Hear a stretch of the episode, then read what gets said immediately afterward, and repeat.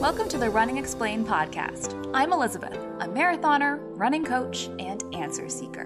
When I became a new runner at the age of twenty-nine, I had so many questions, but it felt like I was on my own to figure out all of the answers. So now I'm here to answer all your running questions to help make you a better, smarter, faster runner. There's no question too simple and no topic too complex. So let's get started. My guest this week is run coach Claire Bartholic.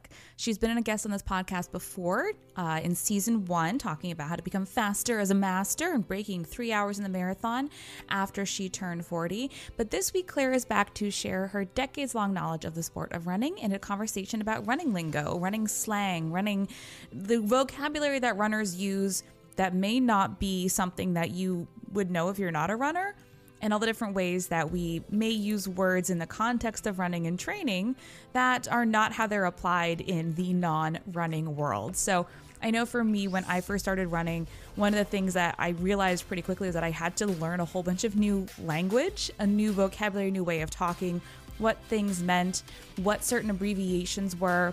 Now, of course, I feel like like second nature to me, but of course there's always more to learn.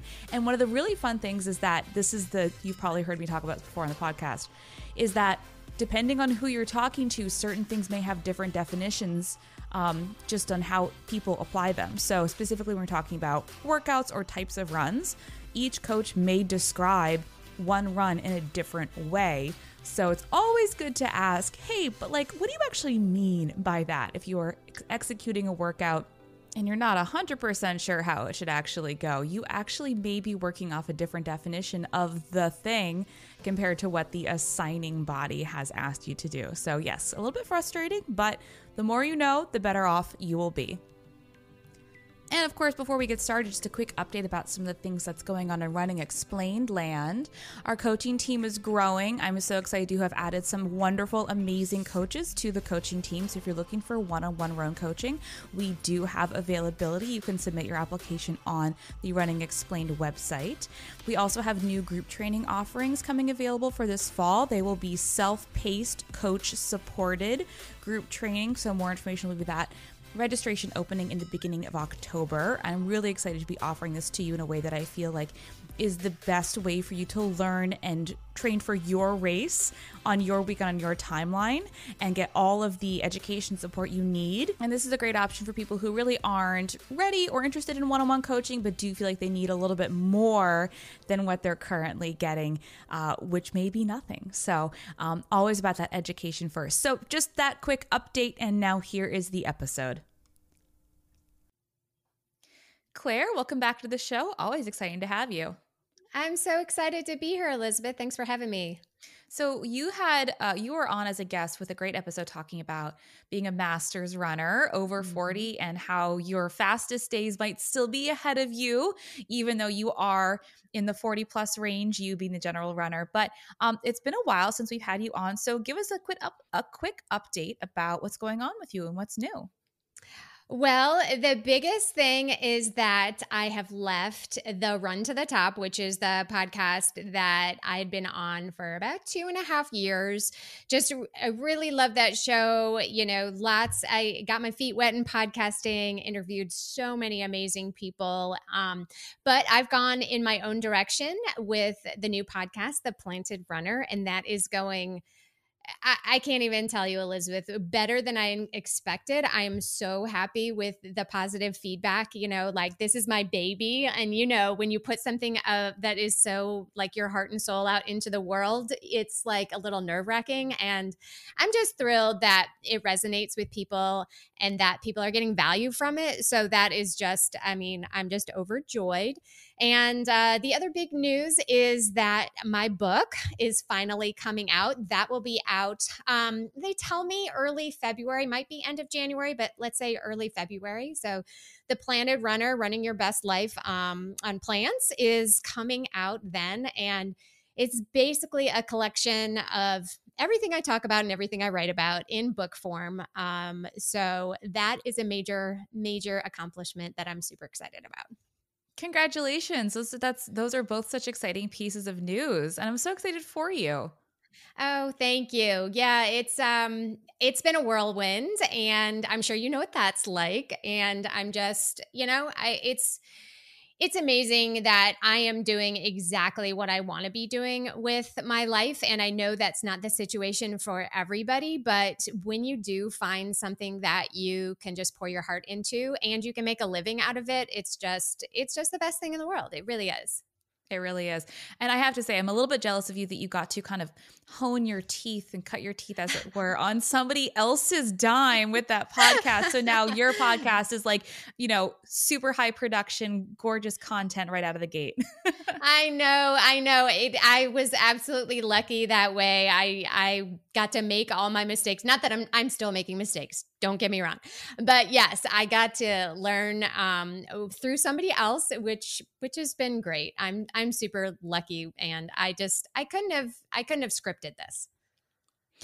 Well, today we are talking about um, running lingo, running slang, the running vocabulary that as a new runner, even somebody who's like kind of, you know, pays attention on and off to the sport, when you start running, it kind of feels like people are speaking a different language. And it's very confusing for some people to be like, I don't even know what you're talking about. What does that even mean? Yeah, absolutely. And and I think in any sport or anything you get into, there's going to be some overlap of terms. You know, one person will be talking about one thing and meaning something totally different than what I understand that they're saying. So I think this is going to be a fun episode, just really uh, breaking down what's what so we can just get it all straight for one. Once and for all. Yes. And one hundred percent yes, there are some, depending on the coach, and there's even some regional differences on some of these terms. Mm-hmm. But one, there are, there are situations where I even myself will find myself using three different things to describe one thing, like in my sentence, because I don't want to keep repeating the word. I'm like, well, this, but blah, blah, this. But like, wait, are those two different things? I'm like, actually, they're the same thing.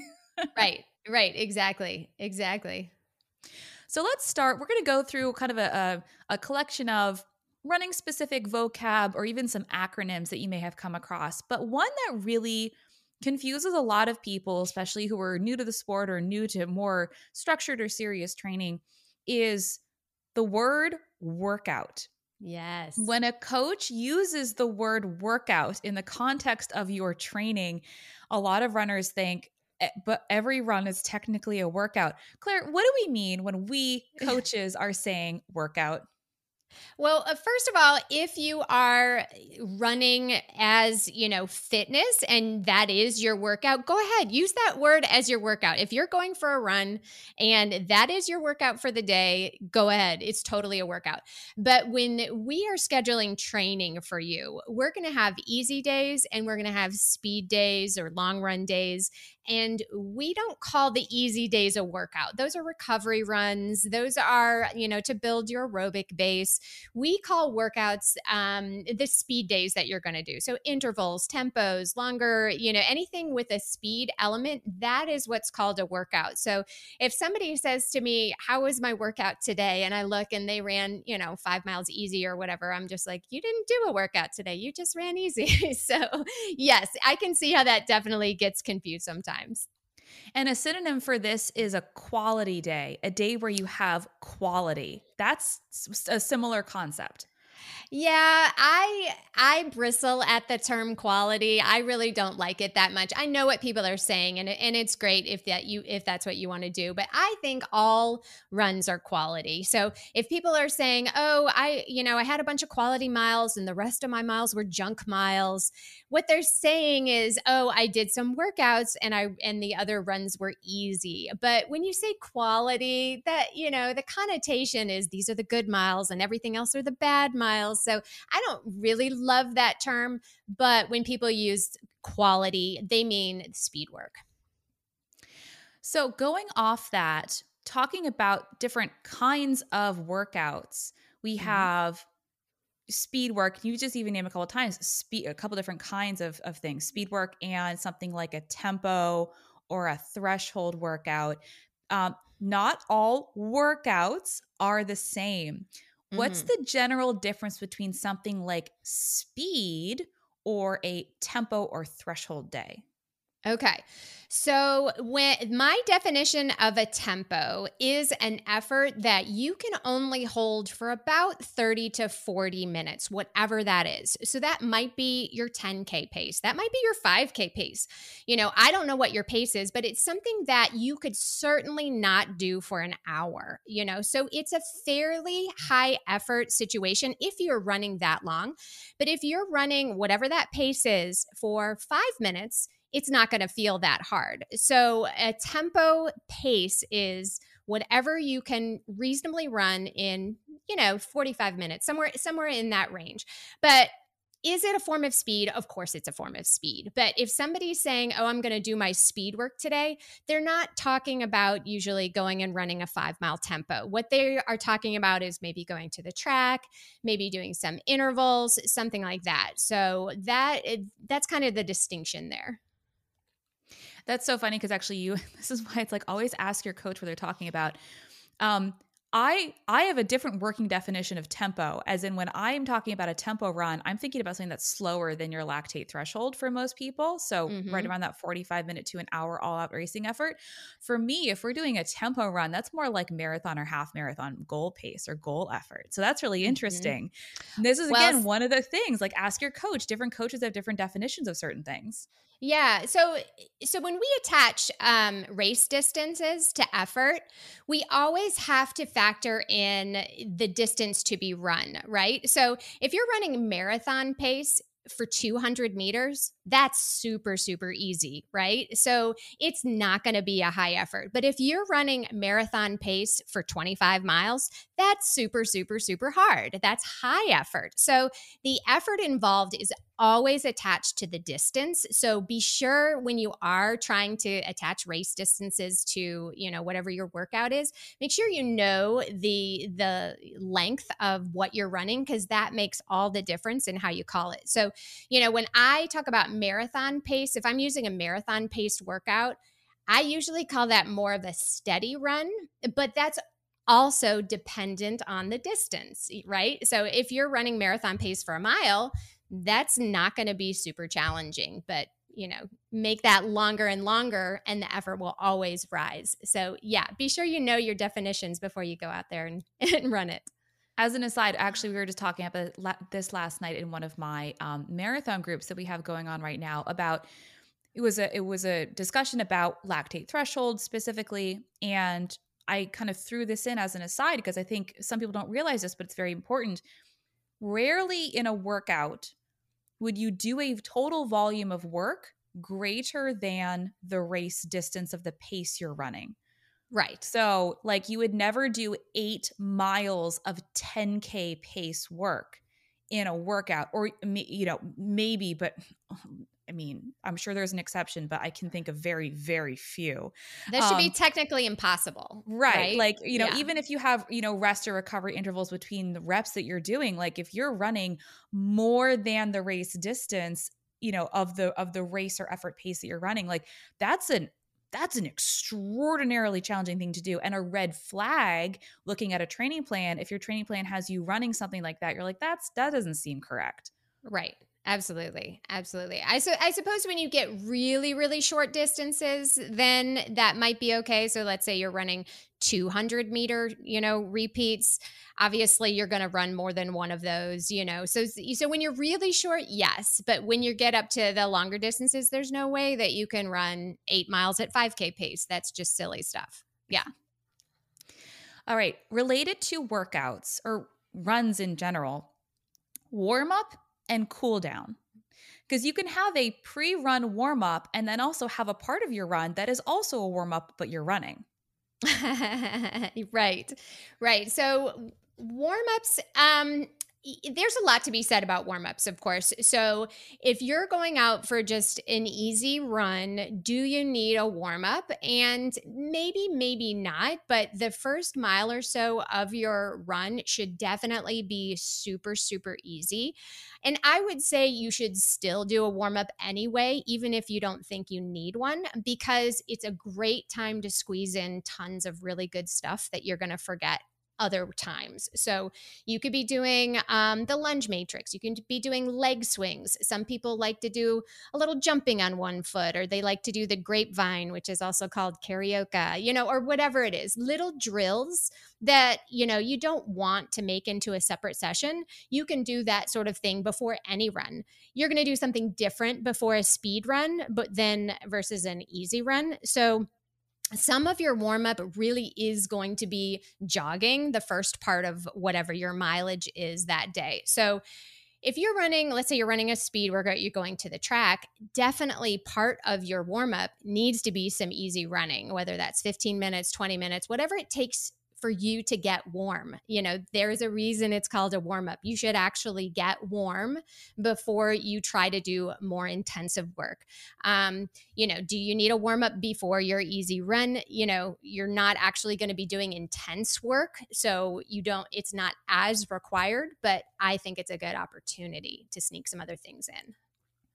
Yeah, there's a lot you can cram into your warm up that you're like, oh, I'll do it later. Will you really though? You know? Yeah, exactly. Exactly. Like I talk about something all the time called um, habit stacking. So when you're doing something that's already a habit, like you go for your run every day all the time, but you're trying to add in something else that's good, attach it to the good habit that you already do. So let's say, you know, you want to do some mobility work. Well, you're already going for a run. Do the mobility work right before the run. And that way that becomes a habit attached to your already ingrained habit. And then, you know, a few weeks, months later, whatever, you can't think of even doing your run without doing your mobility. So it's a good way to sneak a couple things in at the same time. Talking about training in general, we, and I just did a whole episode on, um, on how you shouldn't overly rely on the numbers in your training. There are other ways to Um, measure your progress and and mm-hmm. consider what's appropriate for you. But we do talk about volume a lot in training. Like, what kind of volume are you running? When I'm asking you what kind of volume that you're running, what does that mean? Well, the volume is the amount of miles that you're doing, and it could be your daily volume. It could be your weekly volume, your monthly volume, your yearly volume, however you want to break it down. But your volume is the amount of running that you're doing. And for, when I ask people that sometimes, and I don't know about you, but sometimes when I have conversations about people with people about their running, I'll ask them, you know, how, how much are you running right now? Like how many times per week, you know, how long are your mm-hmm. runs? And they'll give me a number, and that's like their long run distance only. They'll say I'm running eight miles and I have to right. like in your long run or total in a week, you know, it's always, right. So when, yeah. when somebody asks you like, what are you, what's your current volume? Commonly we're asking for how much do you run each week in total? That's right. That's right. Yeah.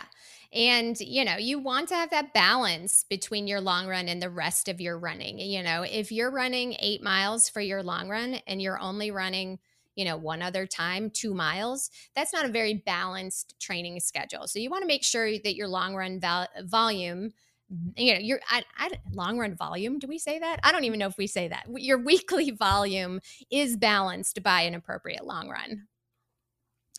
Let's talk some more about some racing terms, because there's a okay. lot to unpack here um, from, you know, whether you're trying to get into a race or what happens when you race.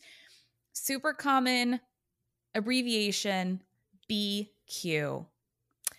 Boston qualifying. Yeah. So if you're looking for your B Q, that is the time you need to qualify for the Boston Marathon. And a course may sometimes describe itself as a B Q course. That typically mm-hmm. means that the course is eligible. Like you can, you can use that course. If you run a B Q on that course, Boston, the B A A will accept that time as a legitimate right. qualifying time.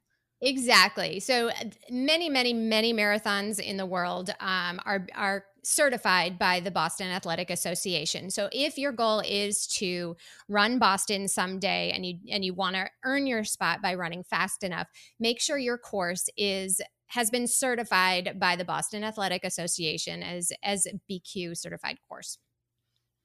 Um, big debate among some people: P R or P B.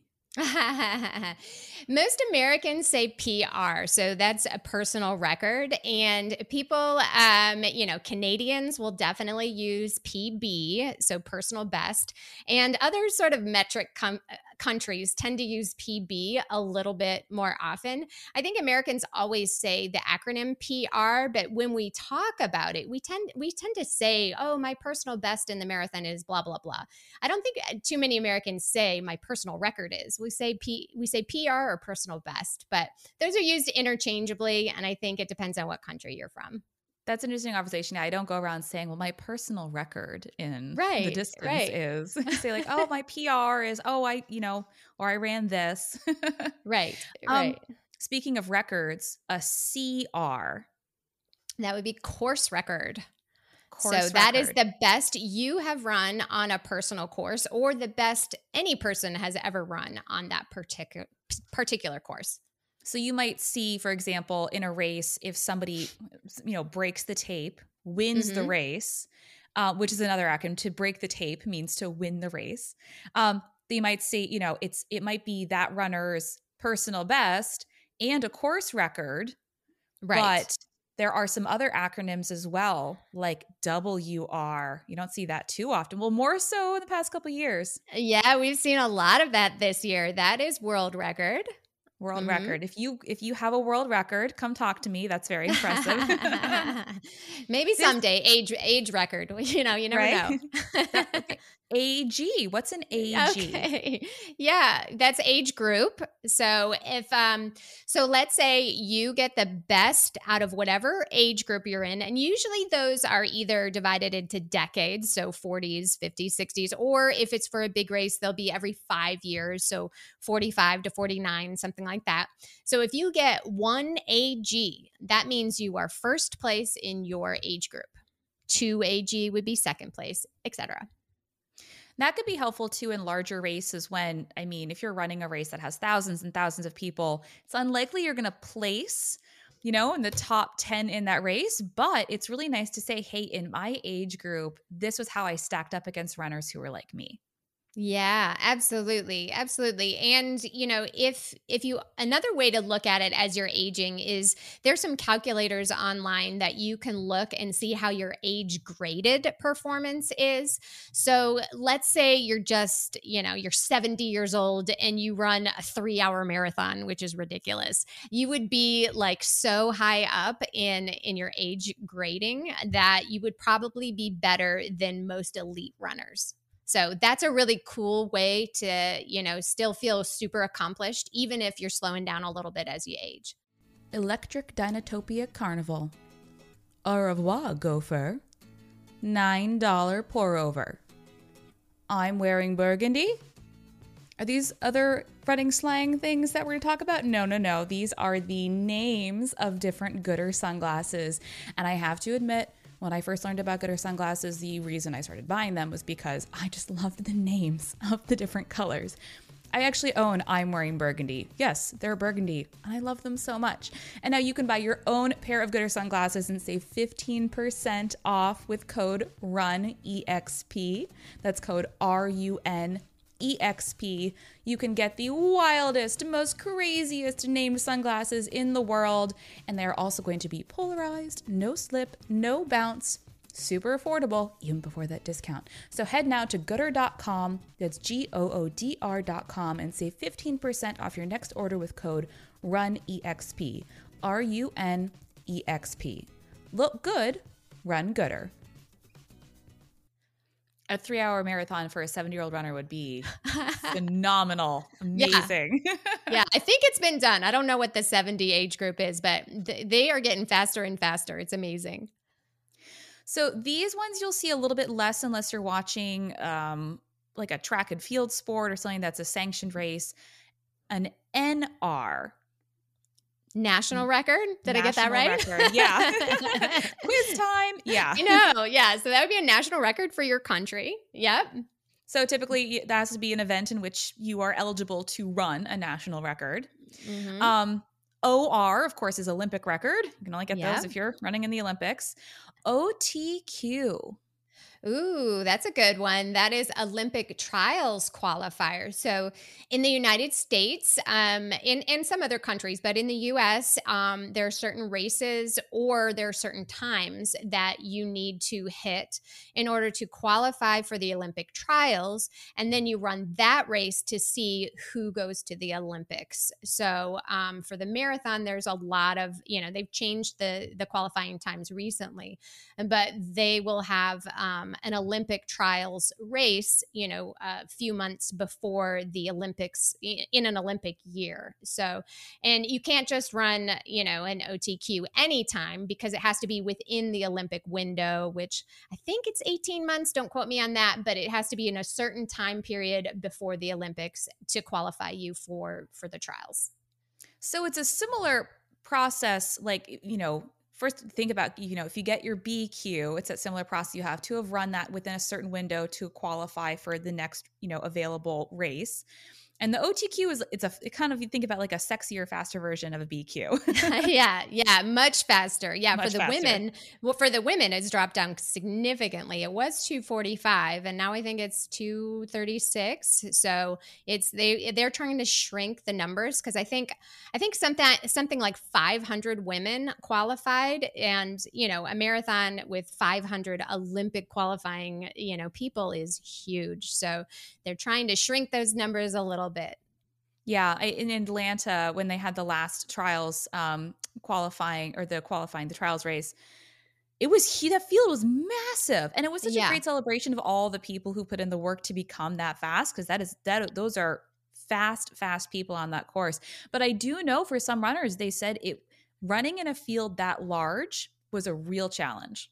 Yeah. Yeah. I can only imagine. I mean, all of the rest of us run in, in fields that large if we do um, major races, of course, but you know, it's, I don't know. There's some, there's, there's pros and cons either way. Having it a little easier does kind of spur people who are on the line to try to be better. And now the number is so high that most normal people can't even dream of running that fast, but you know what? It's the Olympics. It really should be for the very, very best of the best. So, you know, I, I kind of think it's a good thing that they are um, paring it down because, you know, in the ten K, they don't allow five hundred people, you know, to race the ten K. So why should they do that in the marathon, you know?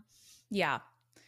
So speaking of the best of the best, there is lingo around different runners with different abilities. We talk about elite, sub-elite, competitive, mm-hmm. locally competitive, recreational, you know, we say us age groupers. Yeah. There is some actual research that kind of delineates where the line between elite or world-class, elite, sub-elite, competitive all is. Um, yeah. But these are, these can be classifications of runners, but we're talking world-class. If somebody says they're a world-class runner, we're mm-hmm. talking about the people who are winning major races. Yeah, yeah, absolutely. Winning or top ten, you know, um, you know, the same people tend to win a lot of the races over and over again. And, you know, you still can be world-class and not win the top, top race, but you're certainly going to crush it nationally. You're certainly going to, you know, kill the, the local turkey trot, you know, whatever it is. So yeah, you've got world-class, you've got national class. Then I would say you have regional after that. Um, and then you would have local. So, you know, you could be a really good local runner and, you know, win most of the five Ks or get close to winning most of the five Ks. But then when you do something that has a little more national or regional appeal, you wouldn't quite, you know, get on top of the podium. But, you know, you could be in the top five percent, ten percent. And then as the competition gets stiffer and stiffer, you'd find yourself a, a little farther back of the pack. But yeah, so I, I've seen some of the um, qualifications, some of that stuff too. I don't know exactly where the line is, but um, I think, you know, seeing where you would stack up with some of these really, really um, big, you know, international or national races kind of would tell you the story. And when races put together an elite field, that is something very specific, and you typically get a special bib, and they may or may not, you know, get their expenses paid for or have a, in larger mm-hmm. races, they get an appearance fee. They're eligible for prize money. Um, right. What, what is an elite field in a race?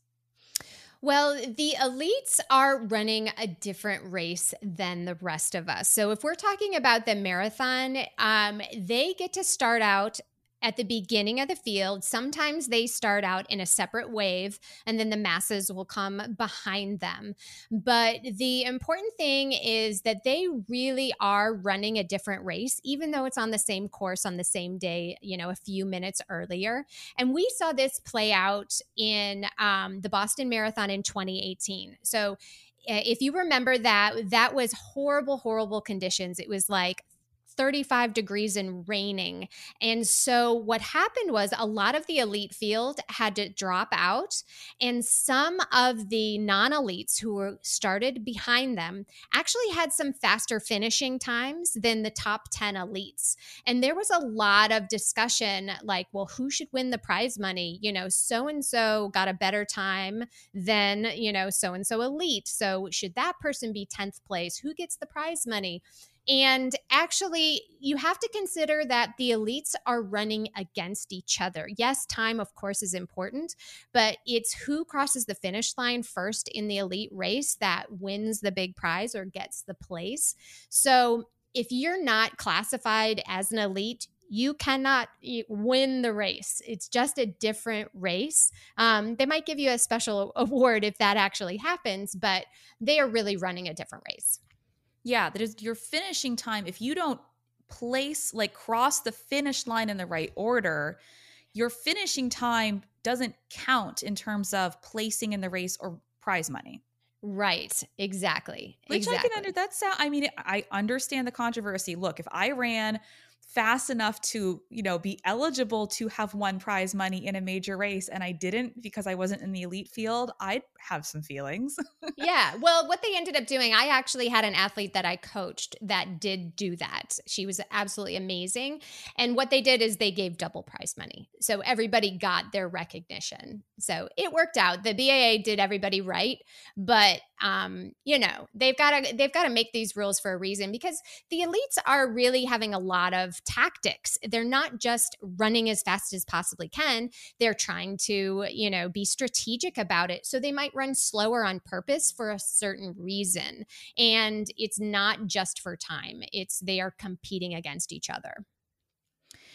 Uh, there, if you watch track, f- track and field or marathons, you might hear commentators use certain phrases like, mm-hmm. you know, turning the screws or squeezing the pace or breakaway or these different things that are tactic related that you mm-hmm. were going to see in an elite field, unlike us who are just like, I'm just here to run as fast as I possibly can. I have no tactic other than that. Right. Exactly. Exactly. And, you know, we're surging or things like that. So, you know, what they'll do is they'll all group together for a long time, and they call it sit and kick, you know, so they'll sit for a long time and it looks like they're jogging. And then whoever has the fastest kick is going to win the race because they'll just take off. So it's um, it's very tactical. We have our own tactics, but they're all internal. You know, they're all for ourselves. We're not really, most of us at least, are not really competing against anybody else. One that I, can be helpful, especially if you're in a race where you're in a group and you're trying to hang out with the group and stay in that group, is not getting gapped or covering the gap if you do, mm-hmm. and or falling off the back of the pack. And you, again, will probably hear this most likely in the context of watching that elite race play out. But as a as a recreational runner, this is helpful for me because sometimes if you can get back with the group, that's a really helpful way to stay in the race. Do you want to talk a bit more about what I mean when I say that? Yeah, absolutely. So there's a psychological component to this, because when you feel like you're all alone, you know, everything feels harder. We are social animals. And when we are in a group and we feel like we're working together, we actually perform better. This is like science, and it sounds funny, but it's totally true. When we, when we feel like we're a part of something, we do better. But the other really practical part of it is simply physics. So wind resistance, when you're by yourself, even if there's zero wind, just you running down the road is going to create, um, you know, a drag on you and will slow you down. As much as ten, twenty, thirty seconds per mile, depending on how much the wind is. So if you have somebody in front of you and you're drafting behind them, meaning you are in their wake, just like you're behind them in a speedboat, um, they're protecting you from the wind, and the the amount of slowdown from the wind will be negligible or or significantly less. It is a real, real thing, especially if it is a headwind. But even if there's no wind at all, just your body moving through the air creates resistance. So you want to stay in the pack. You don't want to be in between packs. You don't want to be in no man's land if you can help it, because your job is going to be a lot harder if you're by yourself. And yeah, that's the, it can feel sometimes like when you're between groups, it literally feels like you're all alone. Even with your, mm-hmm. with, and, you know, kind of there might be other people around you. Once you've lost your group, it's like, oh gosh. And there is a huge psychological, you know, deficit to having lost contact with your group. Yeah, yeah, especially if it's a pace group. You know, if you're running with a pace group, let's say you're shooting for, you know, I don't know, a four-hour marathon, and and you're with the four-hour group. You know, you got the pace setter with the little uh, flag waving in the air, and you see them get farther and farther away. It can be just soul-crushing. You know, you just feel like, oh my gosh, I I will never catch up. And sometimes you do, and sometimes you don't. But yeah, when you feel like your magic time is being, you know, slipping away from you, that can be really, really hard. So it's it's easier to stay with the group than catch up to a group, for sure. I will also say, as a personal story, if you are using the strategy where your goal is to um, hunt down a pace group that's in front of you, you have to make sure that group exists before you go hunting for them. Uh-oh. In my fall, in my fall marathon last year, I, I was like, okay, I'm going to start really conservatively. I'm going to go, I'm going to like, my goal is to hunt down the pace group in front of me and hang out and hopefully pass them, you know, and have a strong finish. There was no pace group at my, at the time I was hunting for. Oh no. So I kept like squeezing the pace, and I'm like, I got this, I got this, I'm on track. Where are they? Where are they? Where are they? And we came to a big long out and back in the race. And you, when you start to see the peep, the front runners come back at you, and they looked like, and I saw, okay, there are the front runners. Okay. There's the next group. Where's my pace group? And they just, oh no, there wasn't one. I looked in the race afterwards, and I had had to, I should have double checked my pace group. They didn't have a pace group for the time I was hunting for. So um, that if you are going to go hunting for a group, make sure they're real.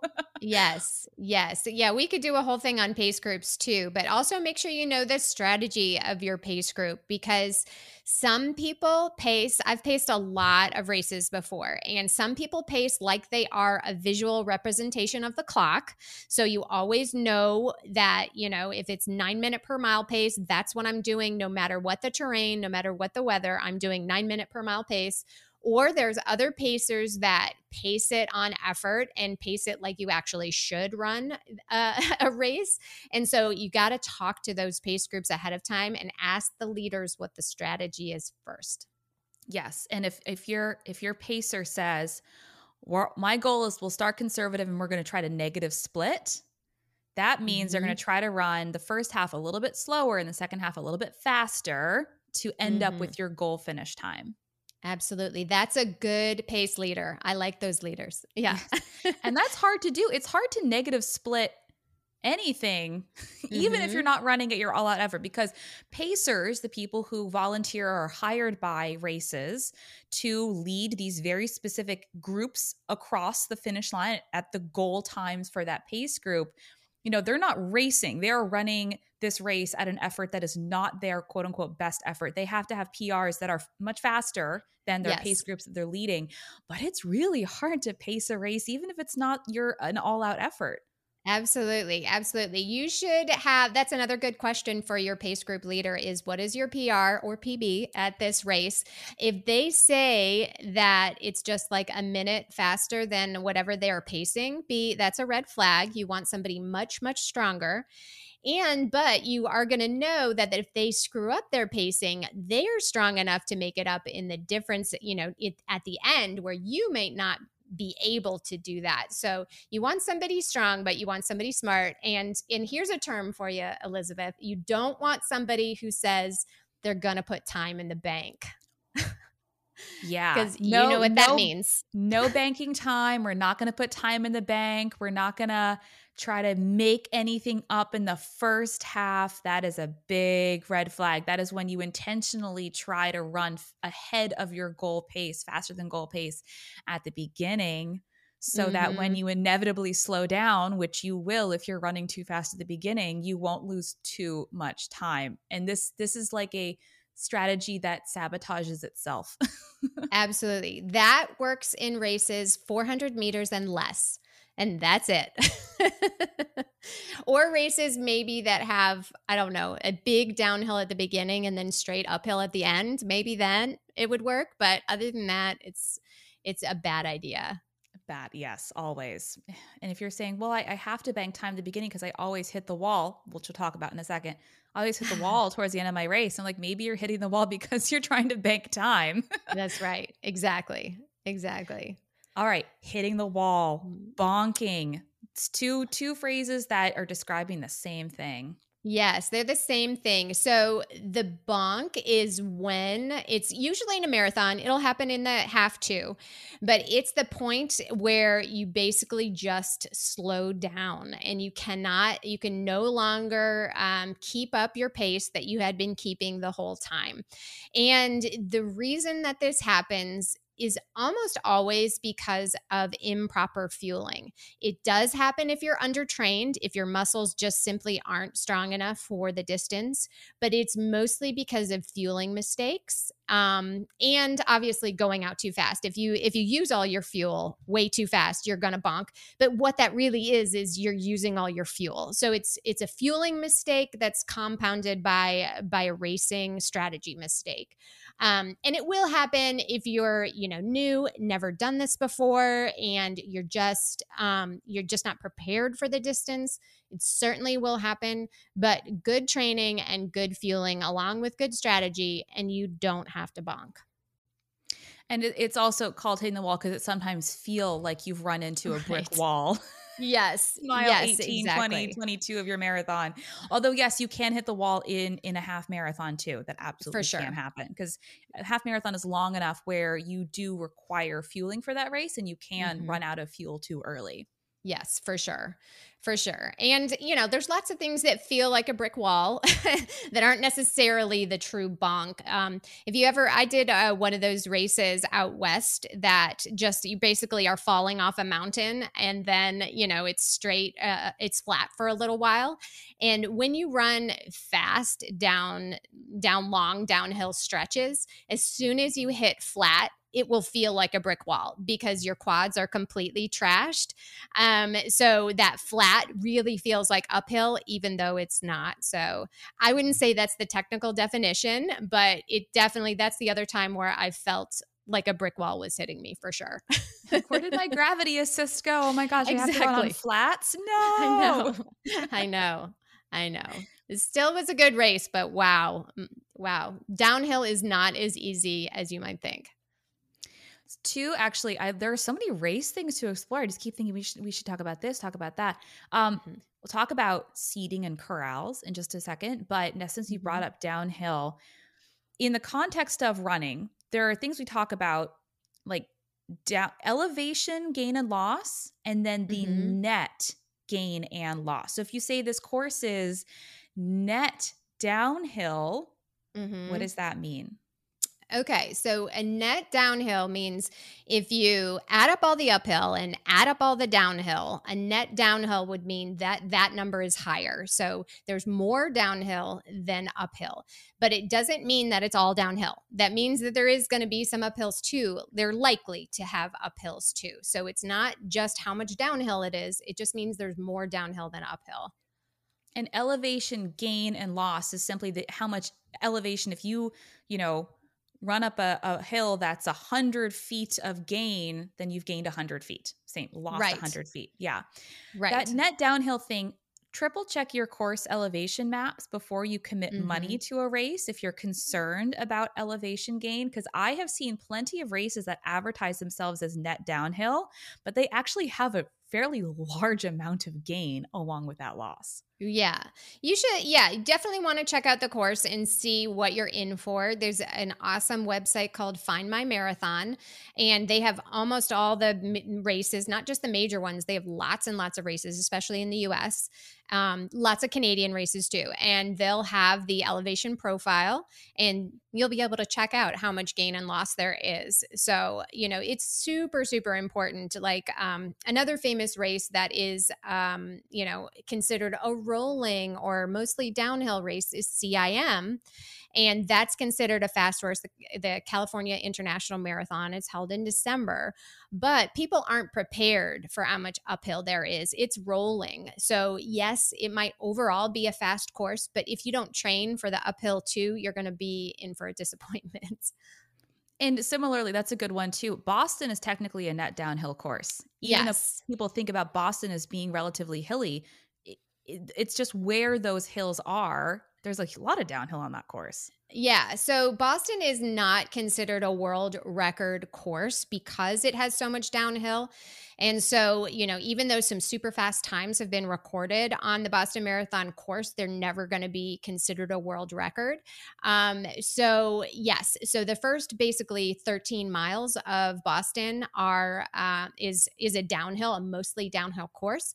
And you're full of adrenaline. You're having fun. You're at the Boston Marathon. It's so amazing. And if you run that too fast, you trash your quads. And then when you hit the Newton Hills, which are in the middle of the race, it again, it feels like the brick wall. And then of course, everybody talks about Heartbreak Hill. And, um, but then after that, there is quite a bit of downhill. But if you have trashed your quads and you get to the top of Heartbreak, it's still going to be a painful run home, you know? So Boston is a great course, but I would not say it's particularly easy, even though it's net downhill. We talked a bit about, you know, elites starting in front of the, the masses, talking about waves or corrals. Sometimes mm-hmm. when, you know, we sign up for a race, people are a little bit like, how, how did I get into this specific section? Like, what does this mean if I'm in corral B wave five? Mm-hmm. How does that work? How do races determine where people should start in races that um, seed their runners? And then what does it mean if you are at a race that asks you to self seed? Okay. So in order to get all of these people on the race course at the same time, what they want to do is put the faster runners up front because that'll spread everybody out. And so the faster runners don't have to constantly pass the slower runners. So pretty much everybody is moving in, in a straight line, and it gradually gets more and more spread out as the race goes. So in general, they want to have the fastest runners up front. And what they'll do is put any everybody into sections or corrals. And sometimes they start at different times and they'll call those waves. And so if you're, um, you know, for bigger races, so we've talked about Boston, they're going to have what your qualifying time is ahead of time. You have to submit that. It has to be certified that that's what you really ran. And so they'll know what everybody is capable of doing, and they'll organize you with the fastest people up front in the first corrals, the first waves, and the slower people will be in the later waves. Um, if you're asked to do that on your own or self-seed, you have to tell them, hey, I can run X for the marathon. And then they will either they'll do it ahead of time and put you in order, or you'll just go ahead and kind of line up. And, you know, if you think you're the fastest runner, get to the front, please. And if you think you're middle of the pack, stay in the middle. And if you're on a fun run and you got the stroller, then, you know, that should be in the back. And the races themselves, we have chutes, C H U T E, chutes. So you have, yeah. you know, when you line yourself up um, and then let's say everybody, you know, to the start line or get in, get in the starting chute.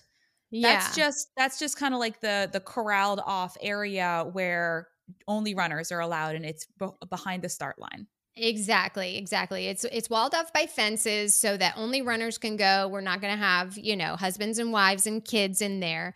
And then you'll also have a finishing chute at the end at some of the major races too. And that's so they can get everybody through, put your medal around your neck, uh, you know, give you a blanket if you're cold, get some snacks in you. Sometimes they'll have a beer, whatever it is, and get you all the way through um, to wherever you can to disperse and, and go celebrate.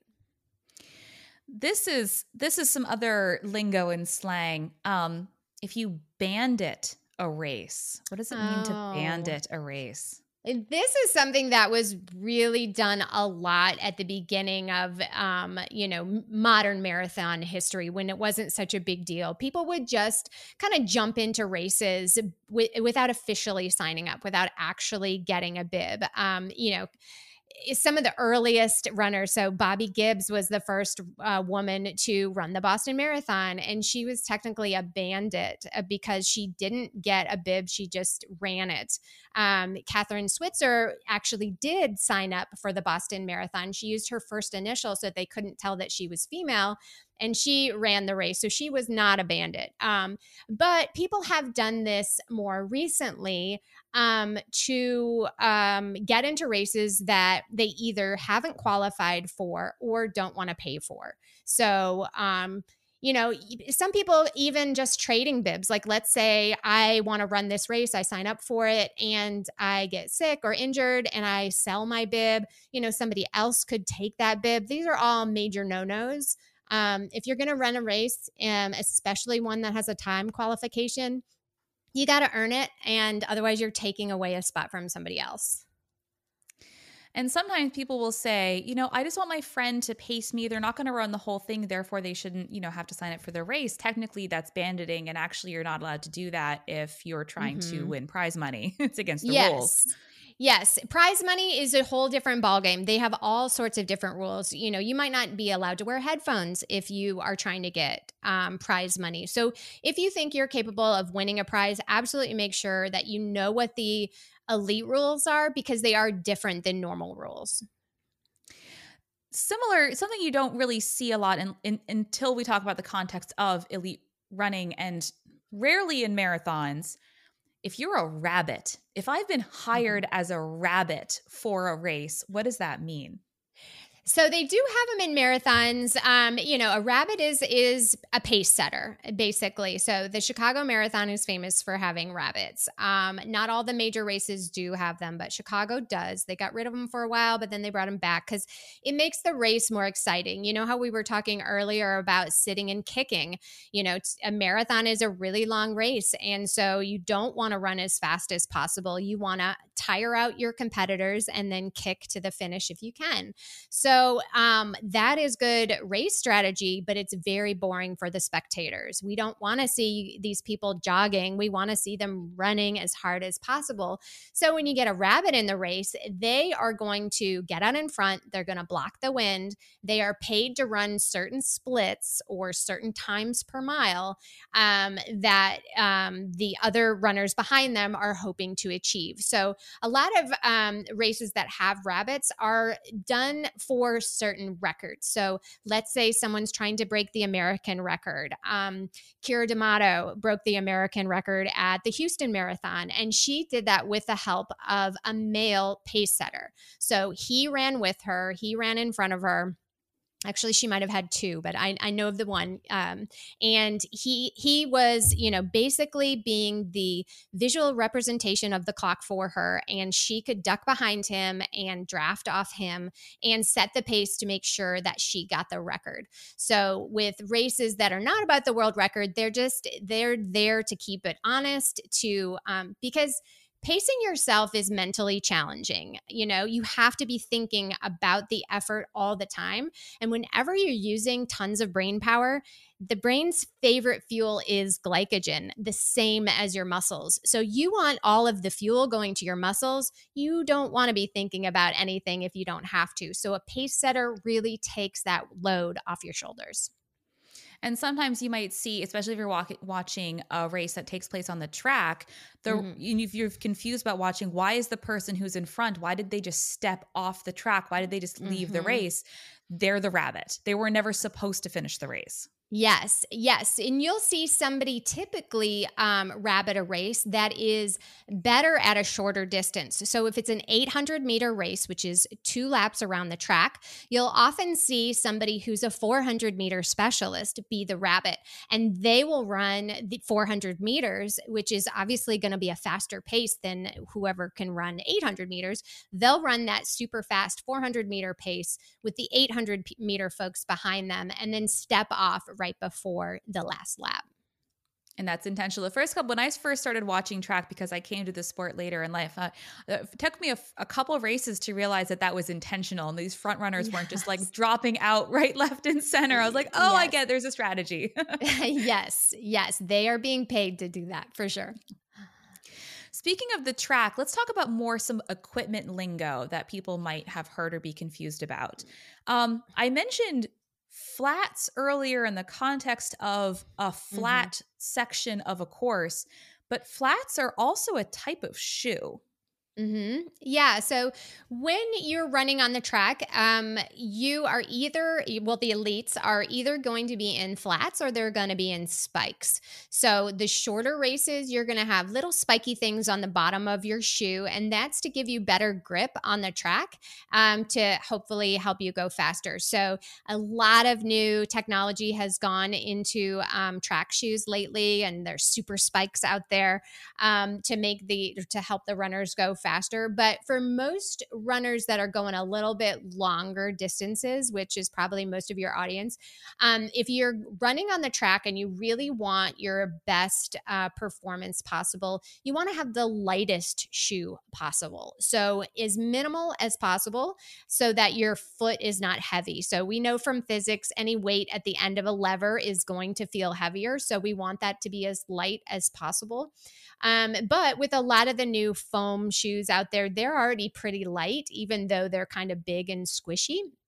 Um, the other thing is when you're running on the track, especially if you're doing short repeats or short um, intervals, the the best form that you can have, you're going to be on your toes or at least your midfoot. You're not going to need a lot of protection on your heel if you're truly running in a sprint style fashion for your workout or for your race.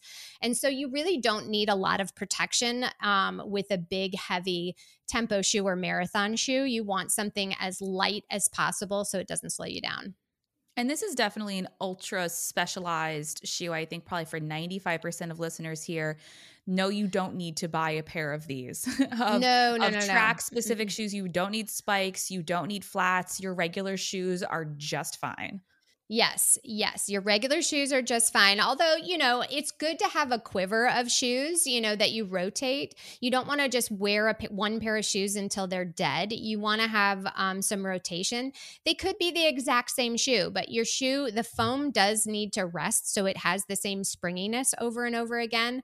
Um, and it's fun to wear new shoes. Certainly that's part of it. But, um, you know, you it, there's been some evidence that shows that you're less injury prone if you rotate your shoes. So, you know, if you have different kinds of shoes for different runs, that's a great idea because the little muscles in your feet will work and respond differently to the different surfaces that, that you put your, your feet in. So you want to mix that up. So um, to help prevent the, some of those overuse injuries. If somebody asks you what's in your rotation right now, they're asking you what kinds of shoes you're currently wearing, you know, in your training week. Right. Or what your playlist is, you yeah. know, one or the other. Rotation. Um, a singlet.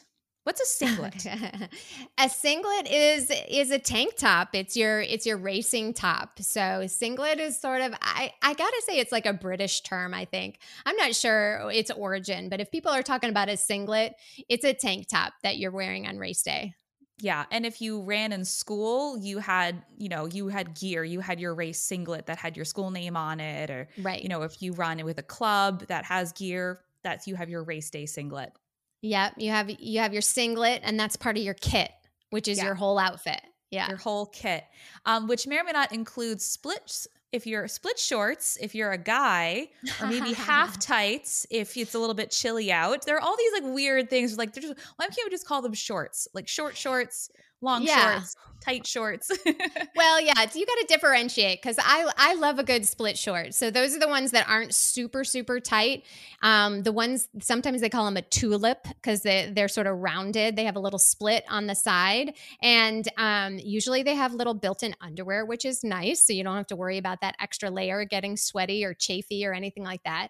And, you know, split shorts don't really ride up like like the tight shorts do. So they they stay where they're where you put them, which is nice. So yeah. I, I love a good split short. Yeah. And they're, they're that looser material, right? They shouldn't mm-hmm. be super tight, right? So if you're no. wearing split shorts and they're like, you know, you know, your thighs are like busting out of them, those are not the right size or style for you. Exactly. Exactly. But, you know, I also like um, yeah, more of a compression short too, especially if they have pockets, because that's where you can stuff your gels, your fuel, maybe even a little water bottle. So, I mean, I, li- I like all sorts of um, shorts. So compression has a little squeeze to them. And um, if they're the right length, they'll stay put when you're running.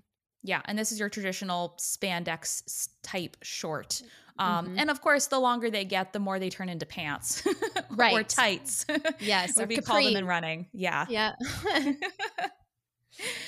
Awesome. So let's talk about some acronyms to, to um, finish up that we may not have covered so far. You don't hear these um, as often, but when you're like, what does that even mean? L S D, not the drug. What do we say when we're talking about L S D?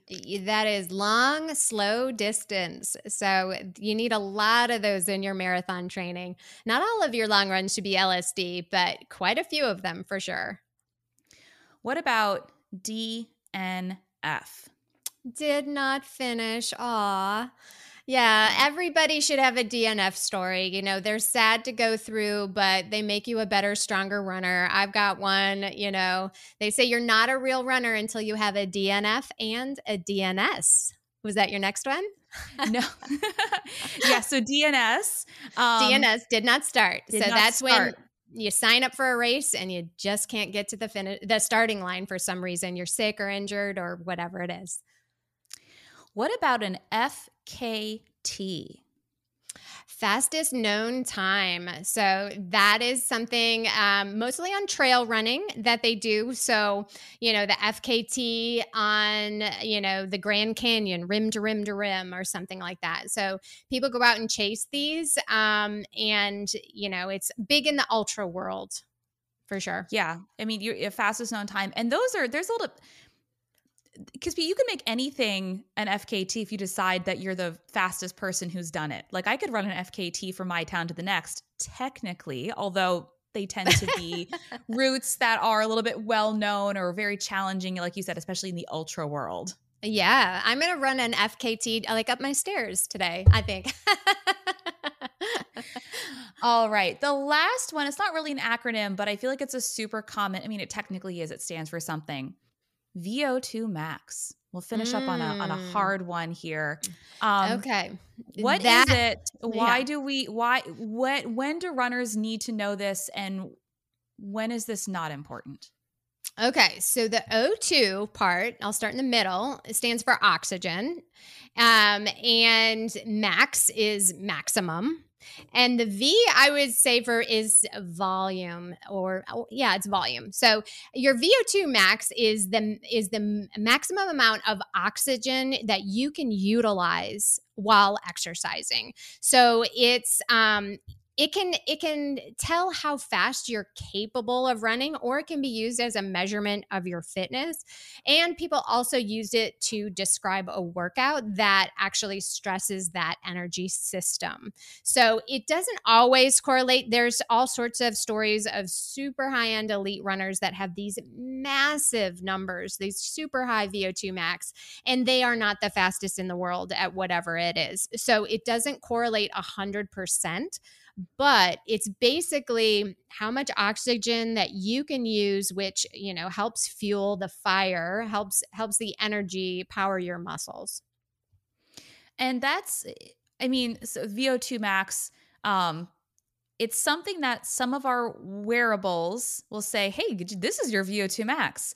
Um, and then I, I've had runners train specifically to try to increase what their watch V O two max says it is and get really concerned when their watch V O two max changes. Mm-hmm. Yeah, that's super problematic. So the only way you can um, accurately test your V O two max is in a laboratory. So they'll put you on a treadmill and they will put um, like an oxygen mask on your mouth, and they will actually measure how much oxygen is going in and out of your lungs, and, you know, it, it with relation to how fast you're going on the treadmill, and they'll put it in their fancy, you know, computer and pop out a number. So that's the only way to truly measure your V O two max. What your watch is doing, it's not measuring your oxygen.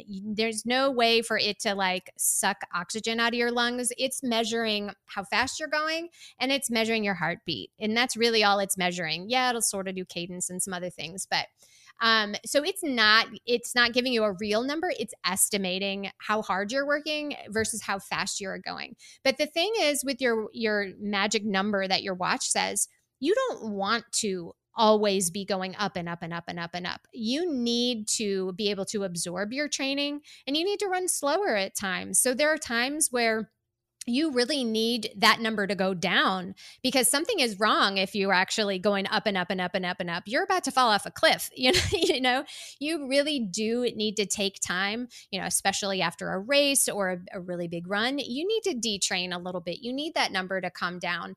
And just because you're choosing to run easy, your watch doesn't know that you're doing that. Your watch thinks you're running race pace all the time. And if you go out and have a couple of easy days, it's going to say you're being unproductive. And, you know, I think that's a little judgy, Garmin. You know, like, I really don't need you to hear that. I'm supposed, you know, being unproductive is actually productive when it comes to your overall training. So be careful with those numbers. Number one, they're not accurate.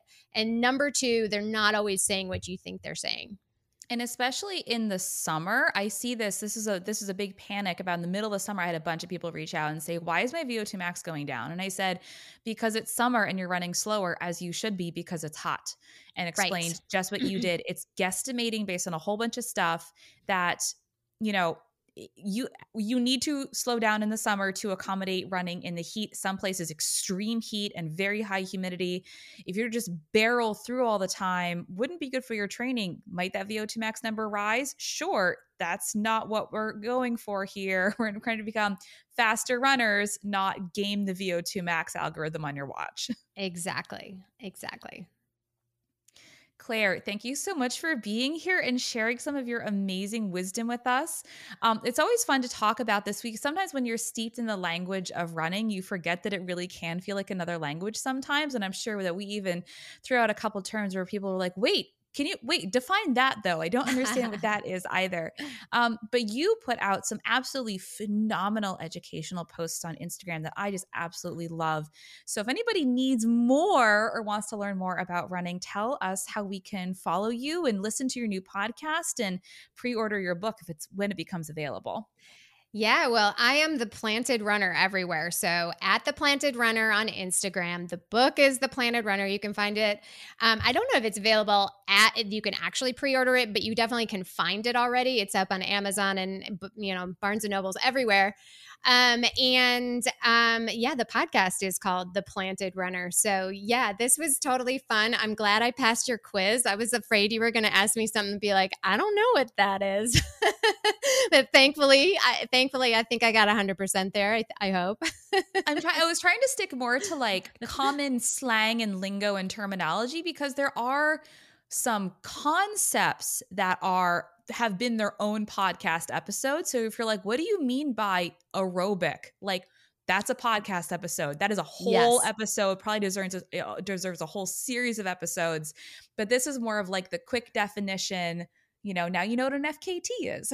Right. Yes. Perfect. Super fun. Loved it. Thank you so much, Claire. I cannot wait for round three, which I know will be coming soon. Absolutely. I always love talking with you, Elizabeth. Thanks so much. I hope you've enjoyed this episode. Don't forget, you can always find and follow me on Instagram at Running Explained. And if you're looking for a coach or a training plan, check me out. Visit my website, running explained dot co. That's running explained dot co. See you next time. This content is not intended to be a substitute for professional medical advice, diagnosis, or treatment. Always seek the advice of your physician or other qualified health provider with any questions you have regarding a medical condition.